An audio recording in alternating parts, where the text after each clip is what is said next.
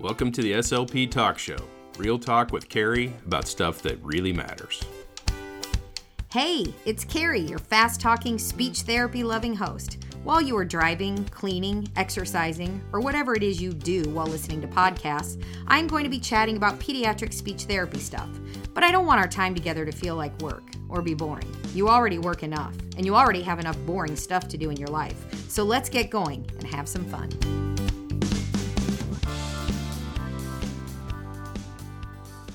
Hi again, this is Cari, and I'd like to welcome you to the third episode of SLP Talk Show.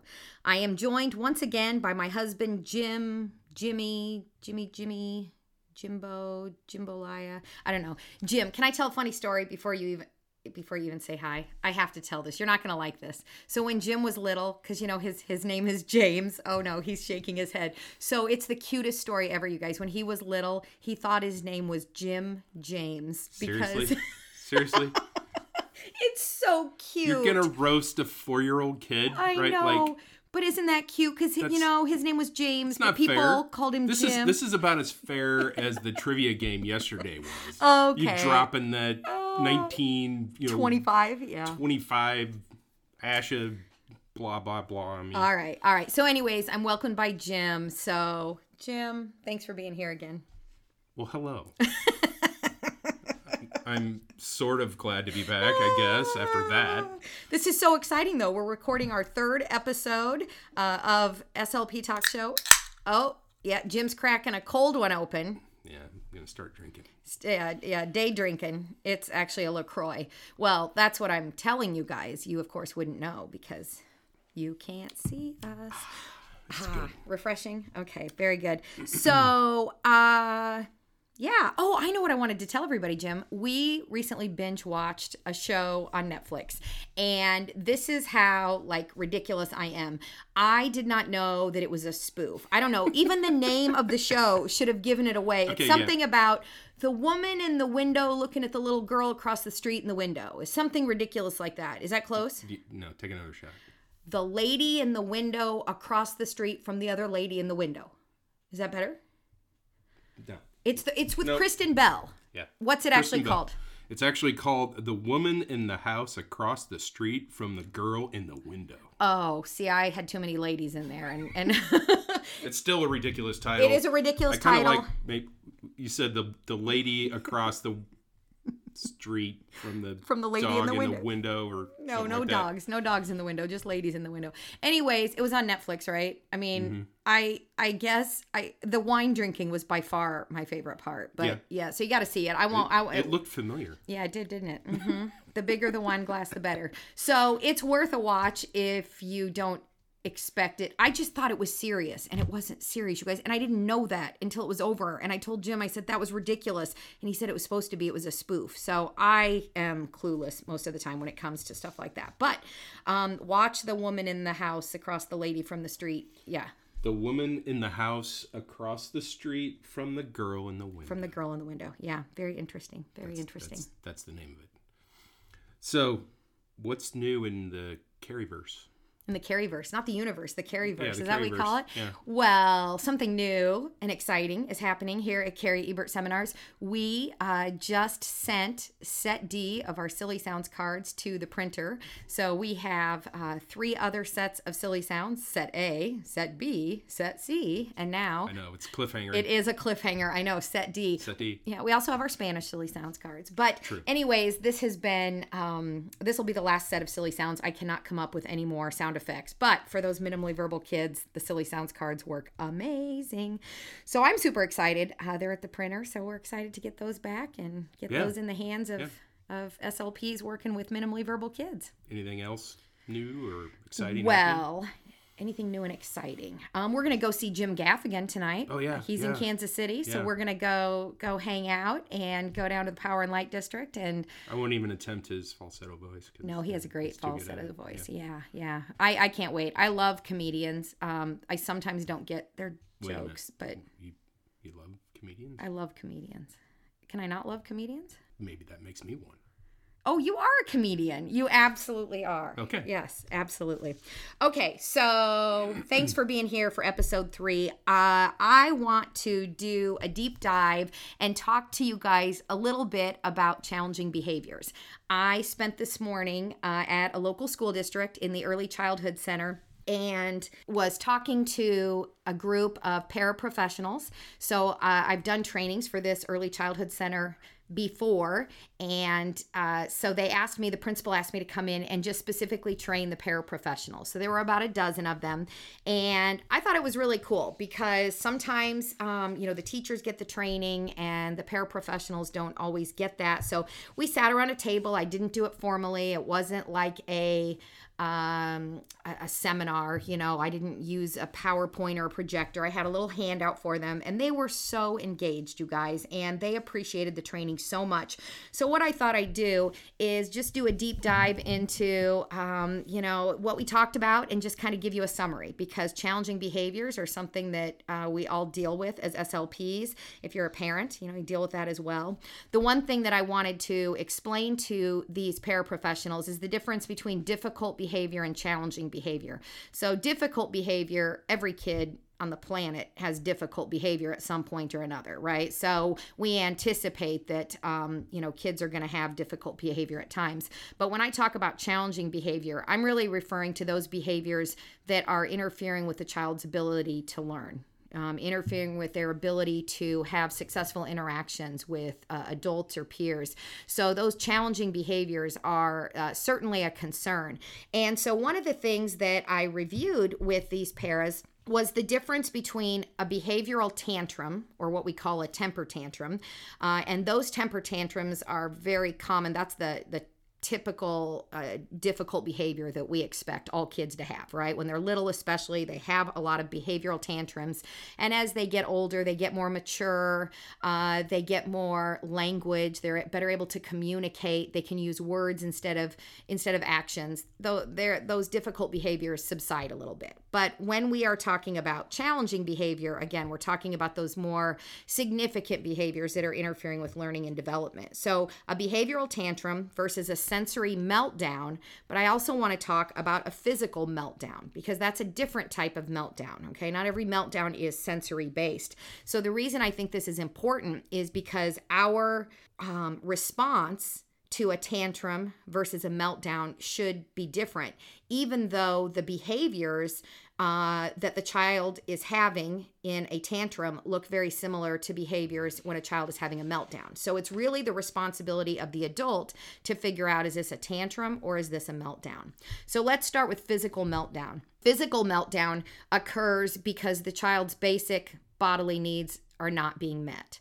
So the acronym I use to help um, other people remember it is HATS like the hat you wear on your head, right? So um, the H stands for hungry. A child who is hungry. I mean, let's be honest. Adults who are hungry. Do you ever get hangry? Um, nobody wants to be around me when I'm hangry, right, Jim? Yes, absolutely.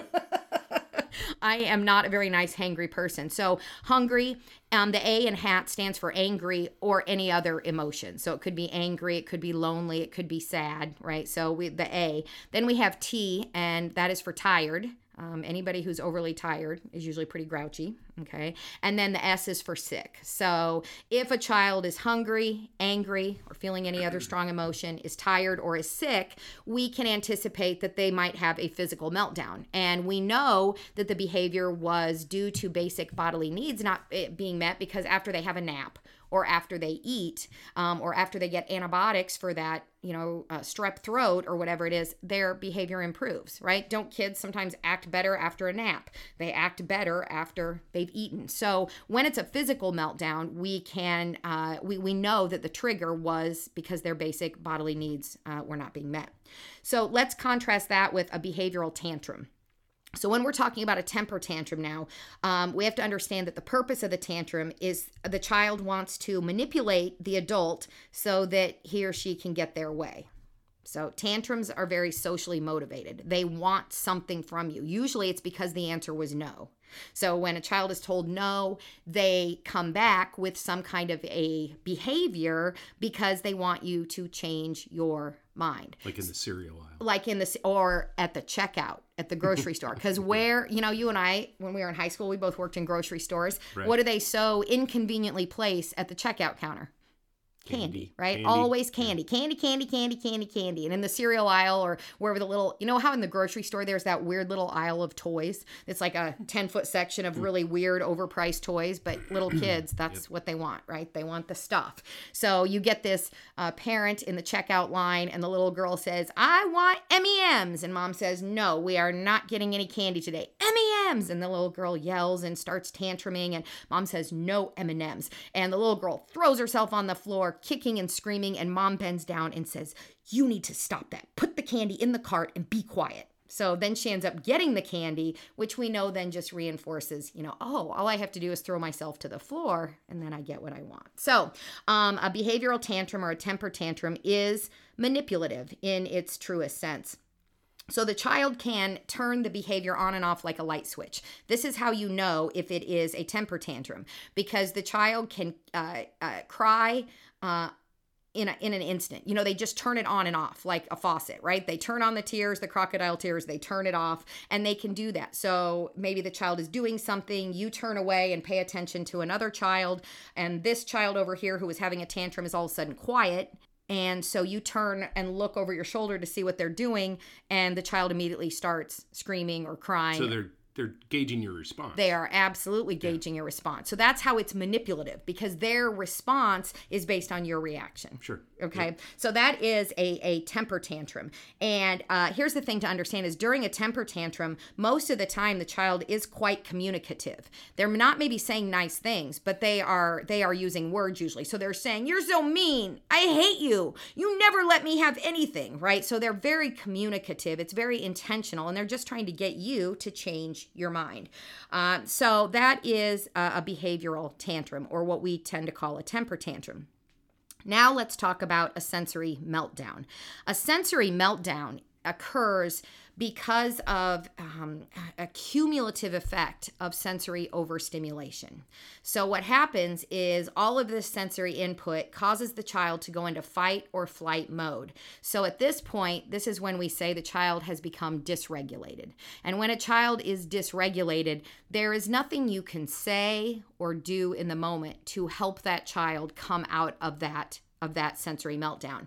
Uh, Jim, you and I, we uh, for years and years with our son Aaron, we dealt with meltdowns of epic proportion, um, and to the point, I often tell people, you know, you and I have never really talked about this, so this is kind of a first, and I don't mean to like just throw this at you, but Great. I know, I know, I, I, I really didn't plan to go here, but why not, right? Um, when Aaron was was was two, three, four years old, he was he didn't have a lot of language Right. and he didn't have a way to really communicate very well very effectively. And he um, had a lot of meltdowns. He got he did not like change. He got overwhelmed very easily. So what kind of happened is jim and the girls kind of lived life. You and the girls would go to softball. You and the girls would go to church. You and the girls would go to like potlucks and birthday parties. And aaron and i would often stay home. Sometimes we'd reverse it. You and Aaron would stay home, you know, and me and the girls would go out. But the point is that we did not at that time, we didn't feel like we could give Aaron varied experiences, which is something that we'll do a whole episode on that. But young children really need varied experiences in order to develop. And Right. we don't you think we we really didn't give him a lot of varied experiences back then? I think I think part of that is kind of the you know what the perception was Yeah. of autism at that time. You know, I think that that a lot of people just didn't understand it. Right. So they And- thought he was so a bad then- kid. Yeah, and so then made me. I mean, I'll be honest, made me subconscious about it. Well, And so I yeah. mean, and so I just want to have to answer those questions. Right. Well, don't you feel like we got tired of the look of don't you know how to raise your kid? You Right. get that look, Oh, the, the yeah, person glaring at you like That that look of oh yeah, he's one of those. Oh, if he was my child, he Yeah. wouldn't act like Oh, that. He wouldn't act like that. Right, no. right. So I got tired. Jim and I both got tired of getting um, judged, if you will, out in public. Sure. So we just sort of didn't take him very many places because it was really traumatic for the whole family um, when we would when we would go out. So um, Aaron had a lot of significant meltdowns, and they were long. I would say they lasted anywhere from 20 to 30 minutes, and it would take him an additional 20 to 30 minutes to calm himself down from one of those massive meltdowns. So um, he just understand that when a child is in fight or flight mode, when they have this sensory meltdown, the child is not in control of their own behavior. So when somebody suggests that he needs to get it together, you know, he just needs to snap out of it or right. you just need to talk to him.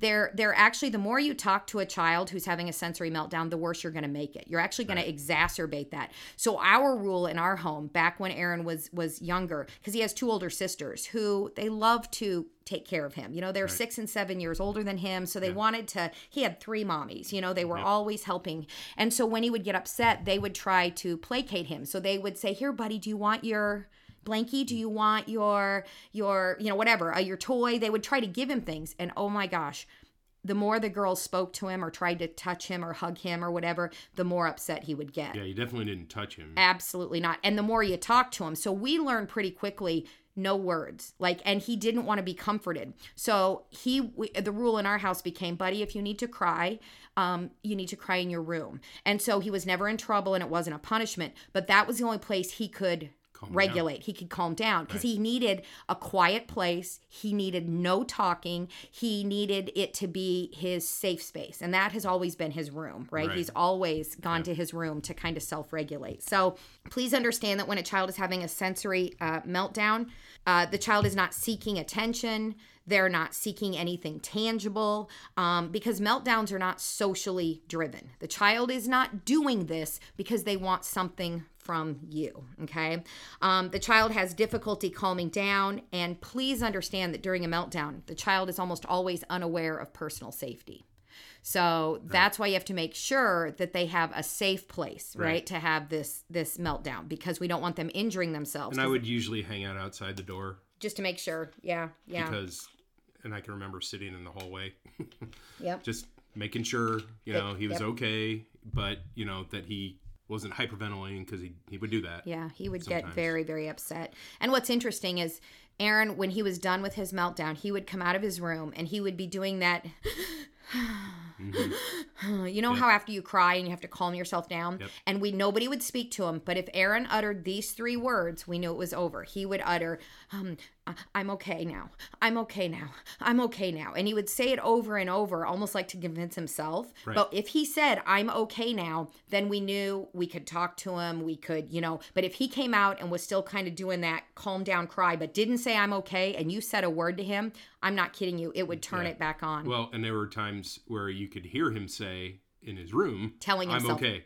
I'm telling okay. himself. Yeah. But then he he wasn't, Mm-mm. not yet. Mm-mm. Anyway, Mm-mm. so he would it would yeah. take him a while longer. Then. And and you know I know a lot more about sensory now um, than I did when he was young because at the time we didn't really have a ton of, of support and guidance, you know, mm-hmm. on that. So I just started taking every sensory course I could. I'd be in courses with OTs only. I mean, I yeah. had bought how many books do I own on sensory? Like every one of them. It's ridiculous, isn't it, Jim? You you have so many books. I well, mean, I'm like the book queen. Yeah. Yes. Um, but so librarian. yeah, I am. I could have been a librarian. I love books.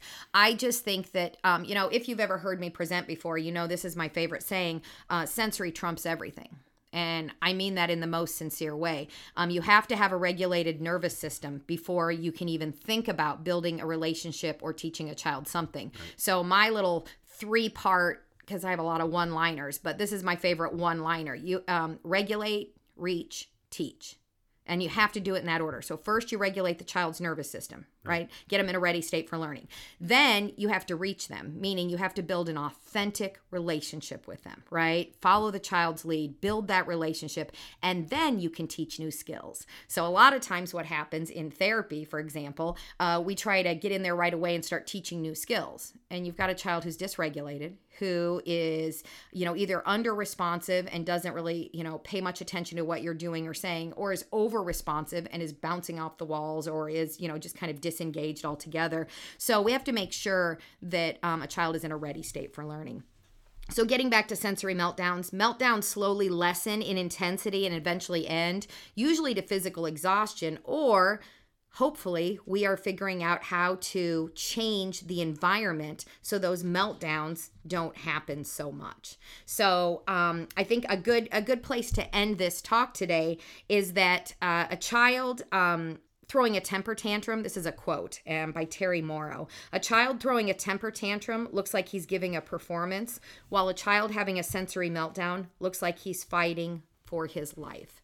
And I just think it's so important to recognize um, that uh, a tantrum and a meltdown are different things. So uh, one one other, I know I said that was the last point, but I just want to say that when you have a child who's having a temper tantrum, please understand that it can morph into a sensory meltdown, right? If you because you know kids who have sensory differences also um, are still going to have temper tantrums. I don't want you to think that, you know, if, if, if you have a child, like for example, an autistic child, they still are going to test the waters, right? They're still going to have those temper tantrums. But for us, it's understanding the difference between a tantrum and a meltdown. And so just know that a, a tantrum can morph into a sensory meltdown, you know, if, if in, in certain kids. So, anyways, that's just a real quick overview of what I was able to uh, visit with uh, these paraprofessionals at the Early Childhood Center today. And I just thought it might be interesting for you guys to kind of think about the difference between a tantrum and a meltdown. And uh, I hope you found that that helpful. So, uh, thanks for listening to another episode of SLP Talk Show. I hope you'll join us again for the next episode. We still haven't really decided how many episodes a week we're going to do. Uh, yeah, I don't know. So, you know, it's just kind of fly by the seat of your pants. That's the kind of person I am. Uh, Jim, don't you think that's kind of how we're doing this? Yeah. We're just rolling, yeah. I mean, going with the flow. We may have two bonus episodes a week. May Yeah. have just I- one. I don't, who knows? yeah. Maybe we'll have four. Yeah, you never know. We're for sure going to release two episodes a week, but because these are short, little bite sized nuggets, you know, I think we can do more. So, anyways, we love your feedback. We'd appreciate you letting us know if you want more or, you know, if you've already got enough podcasts to listen to. So, um, anyways, I hope you will uh, join us again for the next episode. And as you head back to real life, remember joy is a choice that you make every day when you wake up. Throw kindness around like confetti, and please, please get your boobies checked every year. It could just save your life. It saved mine.